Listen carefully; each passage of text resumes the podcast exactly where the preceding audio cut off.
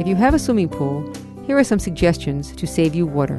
This is the Eco Minute, and I'm Enid Sisskin. First, use a pool cover.